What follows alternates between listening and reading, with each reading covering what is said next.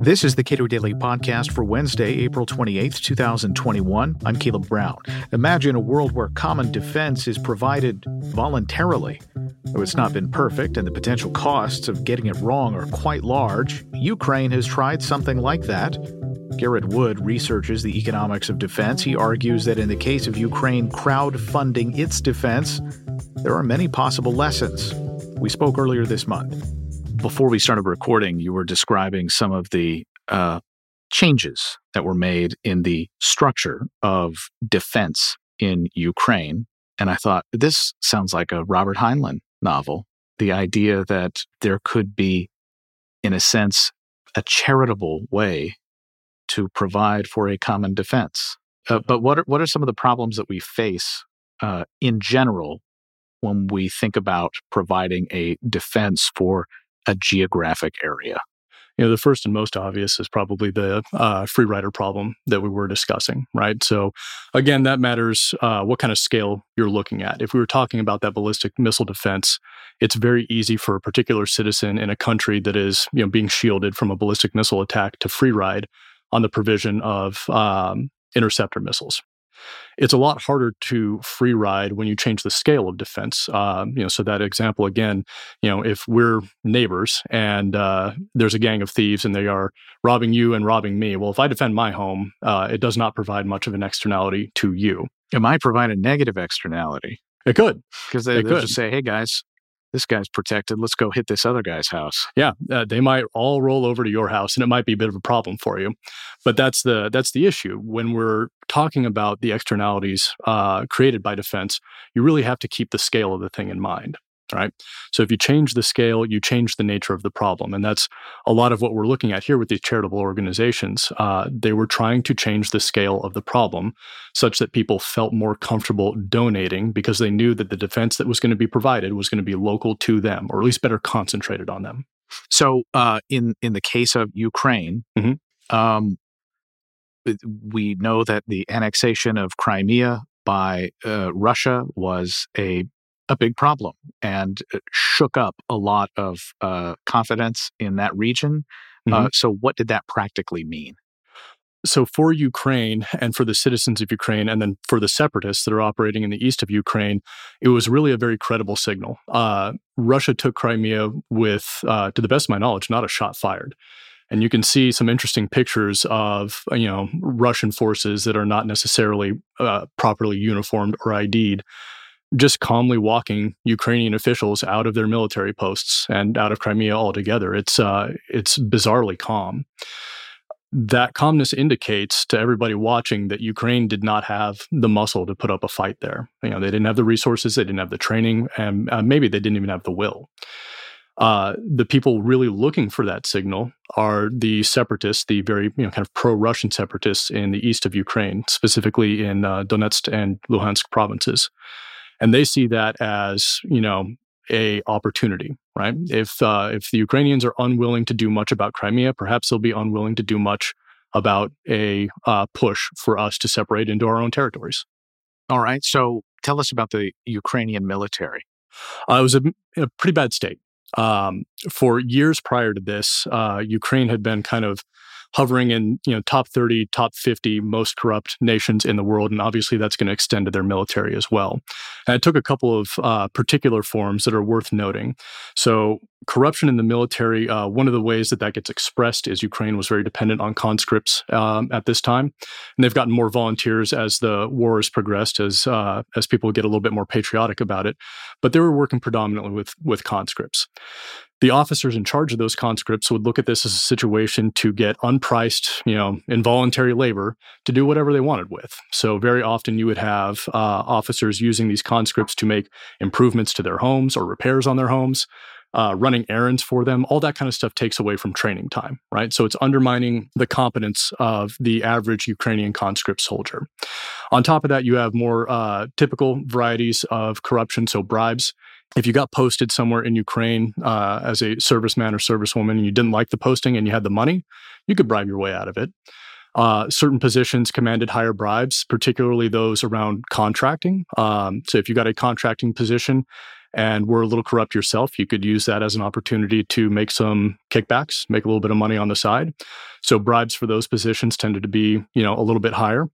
Uh, you could also bribe yourself out of, you know, potentially a combat posting if you wanted to. All of that is sapping the efficiency with which the Ukrainian military is operating. Uh, embezzlement was another issue, and, and maybe one of the more interesting issues uh, that is unique amongst the militaries I've looked at uh, in all my research so far is that Ukraine had something called the Special Fund. Um, so the Ukrainian parliament, parliament would tell the Ukrainian military that this is going to be your budget for the year, and here is X number of dollars towards that budget whatever the parliament did not give to the military had to be made up by the military itself by sale of their own assets. Now, an economist might look at that and go, okay, this is interesting. Uh, perhaps they're going to sell off their least valuable assets and use the money to buy something a little bit more valuable. That's the way it should work in a perfect world. Uh, that's not the way it worked in Ukraine. So special fund wound up being an avenue for a very corrupt government and its very corrupt military to sell off otherwise very valuable assets and then pocket a little bit of the difference by kind of undervaluing them in the form of kickbacks. So this thing that was meant to get the Ukrainian military the rest of the way to their funding requirements wound up being a huge avenue for corruption. All of this winds up uh, really impairing what the Ukrainian military can do in terms of defense. So, what's the what was the fix? The fix, uh, in well, my, we should say it was an attempted, an, an attempted, attempted fix, fix and yeah. the jury may, may still be out on how effective it ultimately will be. It is, uh, I think it's fair to call it a mixed bag, um, but the good stuff that's in there is really interesting. So, the attempted fix is uh, voluntary provision of defense, which is not something you typically hear talked about in academic uh, circles or certainly not in, in policy circles. Uh, this takes the form of both volunteer battalions, that is, volunteer fighting units, and that's uh, another subject that I'm doing research on. Uh, so that's still in the works. This uh, this subject that I did the research on has a lot more to do with crowdfunding of defense. That is, people who like a particular defense project, we'll call it, uh, voluntarily donating to that project to make sure that some kind of defense is provided um, once the project is completed. Um, what what the Ukrainians kind of found their way into was a small group of charities focused really particularly on providing um, infantry supplies. So we're talking about things like body armor, uh, rifle slings, um, magazines, magazine pouches, perhaps heaters for um, troops deployed in cold weather. And the reason they focus so heavily on these uh, infantry supplies is that's exactly where the Ukrainian government was not focusing. That is where the Ukrainian government and the Ukrainian military was spending a lot of money on, say, tanks or jets, things that are bigger projects, maybe a little bit easier to hide corruption in. You could think of the Joint Strike Fighter uh, domestically if you wanted to. Uh, not as much opportunity for kickbacks and, and corruption with, you know, just say uniforms or rifles. Uh, it's, it's kind of small potatoes. So the uh, Ukrainian infantry was sort of left out of this procurement process. They wind up being underfunded and unable to do much in the way of, say, screening for tanks or providing uh, ground cover for overhead operation of um, Ukrainian aircraft. But since that's the thing that was lacking because of Ukraine's corrupt uh, military, that's the thing that the private charities were focused on. And the private charities reckoned that uh, and the people donating to them reckon that if you could get the Ukrainian uh, infantry up to snuff, they could at least hold their own in a sort of uh, low intensity, kind of light infantry battle, which is what this war is sort of stalemated into.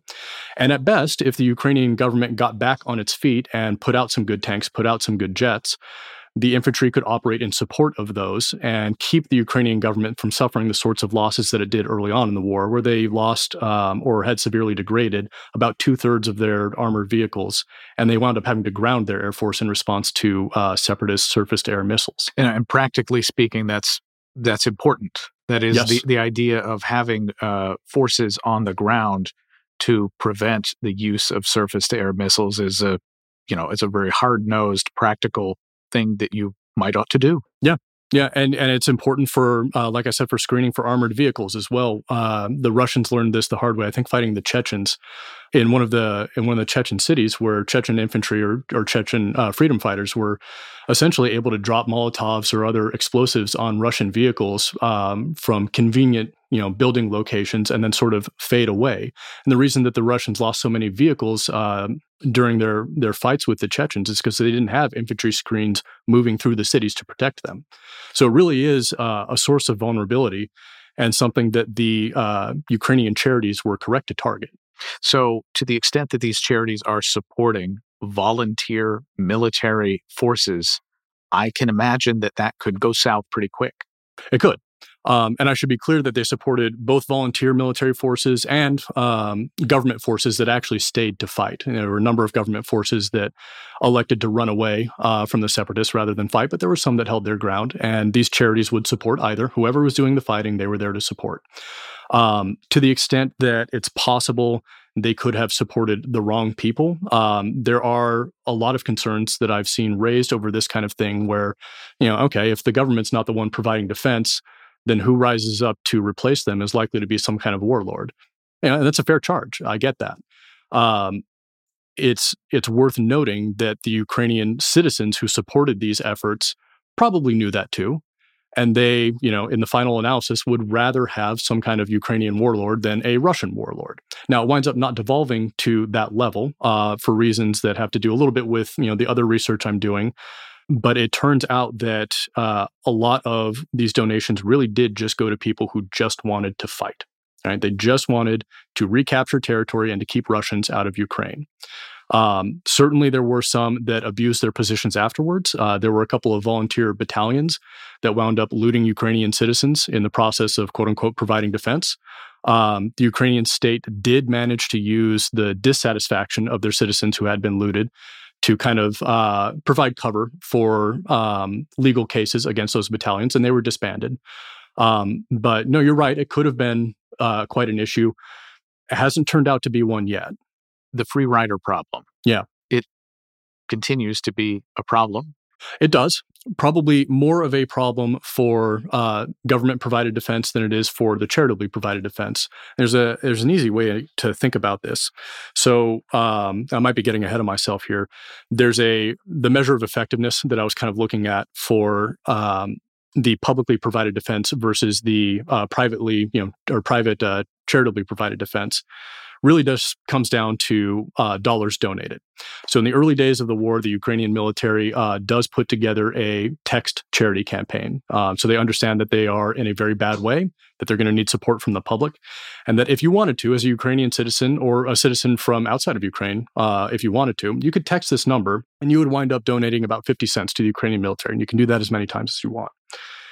That campaign is so successful at first that they raised $2 million in two days. That's not bad. Uh, about a year, year and a half later, though, they've kind of petered out at about $6 million. So you had, you know, a very uh, sharp, uh, sudden increase in funding that also then fell off sharply. It was still positive, but it fell off quite a bit. Um, $6.6 million in a year, year and a half time, not bad. Compare that to um, private charitable donations, which start around the same time in the same time frame that the public text campaign was operational, the private campaign, the private charities raised uh, $7.76 million. So, how did the charities uh, establish their credibility with the yeah. public that we're going to make sure we're going to do these things? Were they explaining tactically, here's what we want to do, these are the projects that we want to put together? Uh, they were doing some of that. Uh, and this is a great question because if you are a Ukrainian citizen uh, who has been, you know, donating, say, to the military in the hopes that they were going to get their act together and reform, you were severely disappointed. And you don't want to be twice bitten when you donate to a, a private charity. And the charities did a lot of work to make sure that they were transparent and trustworthy. The uh, the charity that this paper focuses on is People's Project, which is still active today, and I'd encourage you and your listeners to go look at it. It's really interesting. Uh, it is like a Kickstarter for uh, Ukrainian military projects. What that means is that you can find a project you like. So let's say that you are a uh, Ukrainian citizen in the city of Donetsk, uh, perhaps even near the Donetsk airport. You go and you find on People's Project that there is a project devoted and this is real, devoted to the defense of the Donetsk airport, where a major battle was raging for quite a while.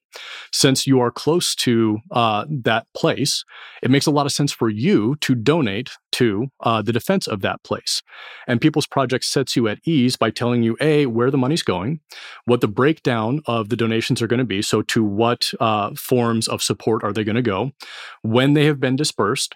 There is a uh, contact information for the project manager. That is, there's a name and a phone number. You can contact the person who's managing it and ask whatever questions you like.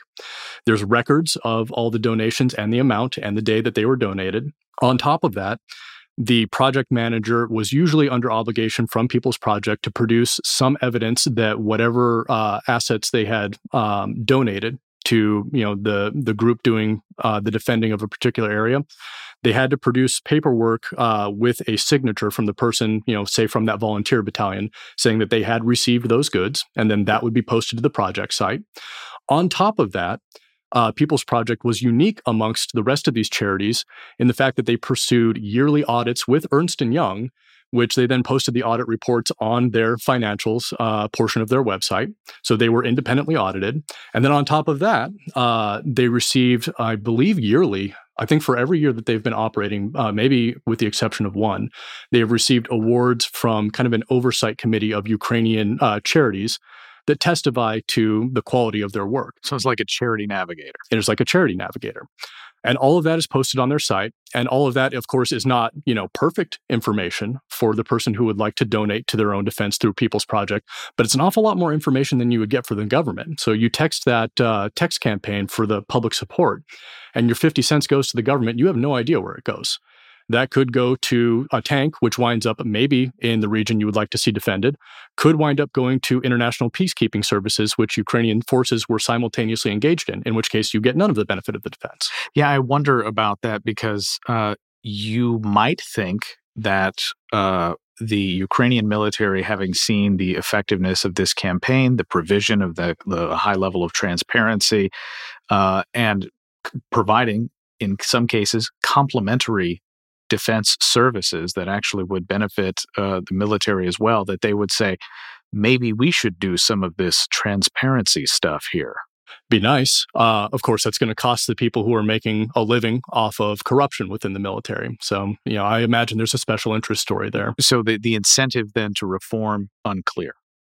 Yeah. Um, and surprising, I think. In fact, I would say it even caught the Ukrainian citizens by surprise because it's not like they didn't know their government uh, and its military were corrupt, either you know in the lead up to this war or in the early days of the war. I think the reason you saw you know two million dollars in two days for that public campaign was because Ukrainian citizens were hoping that the shock of the war, the exogenous shock of the war, was going to cause some level of reform within the military, and it just didn't materialize. Um, in fact, you have Transparency International coming in early on in the war to work with um, Ukraine's defense industrial complex to try and you know make some of the reforms you were talking about. Like, look, it was successful over here. Why don't we do it within the military itself or within the defense industrial complex? Uh, and after I think a couple of years of trying to work with them, uh, Transparency International just you know throws their hands up and says, "We can't. You're unwilling to reform. Um, so there's no point in continuing this relationship." What avenues of research does this open up? Um, a, th- a few, I think. The the biggest is just you know okay, what other um, what other circumstances would you expect to see voluntary provision of defense pop up in. This is, I think, the most obvious, uh, the best fleshed out that I have seen so far. But there's probably cases to be made um, for uh, various forms of Kurdish self defense operating in the Middle East. I think that uh, they probably exhibit some of these same patterns. Um, and I know that at least a few people have uh, made their way over to um, those Kurdish forces by way of GoFundMe campaigns, which has some of the same kind of feel of this crowdfunding stuff. Um, so I, I, think that there are other you know probably smaller scale examples that we could be looking for in terms of academic research in terms of you know some policy implications to me this suggests that you are well let me put it this way if you are either a voter or a policymaker and it's in your head that we need to go defend some ally because they are too weak to do it themselves that could be the case. It might also be the case that they are relying on our commitment to not do the sorts of funding that Ukraine has been able to do for itself, right? So it would have been easy for people to argue, hey, Ukraine is incapable of, of fending off the Russians, uh, or at least Russian backed separatists. Therefore, we need to step in. And I think that's a very uh, very common kind of foreign policy point that you would see in the US. You need to step in on behalf of people who are incapable of defending themselves. But the question is are they incapable of defending themselves, or have they just not tried this approach yet, or are they unwilling to try this approach? And if the answer is that they're unwilling to do something like crowdfund their own defense, imperfect as that may be, but if they're unwilling to do something like that, then what are the long term implications of the US coming in to do it for them? Um, and so, that that story has played out in a number of instances for the U.S. military in the last twenty years. Yeah, you know, and that that causes overreach. You know, um, that causes you know our own forces to be spread perhaps too thin. Uh, even if you assume away the problem that you know perhaps our own forces are um, encouraging, you know, more attacks or more hostility. Garrett Wood is a researcher in the economics of defense. We spoke earlier this month. Subscribe to the Cato Daily Podcast anywhere you please and follow us on Twitter at Cato Podcast.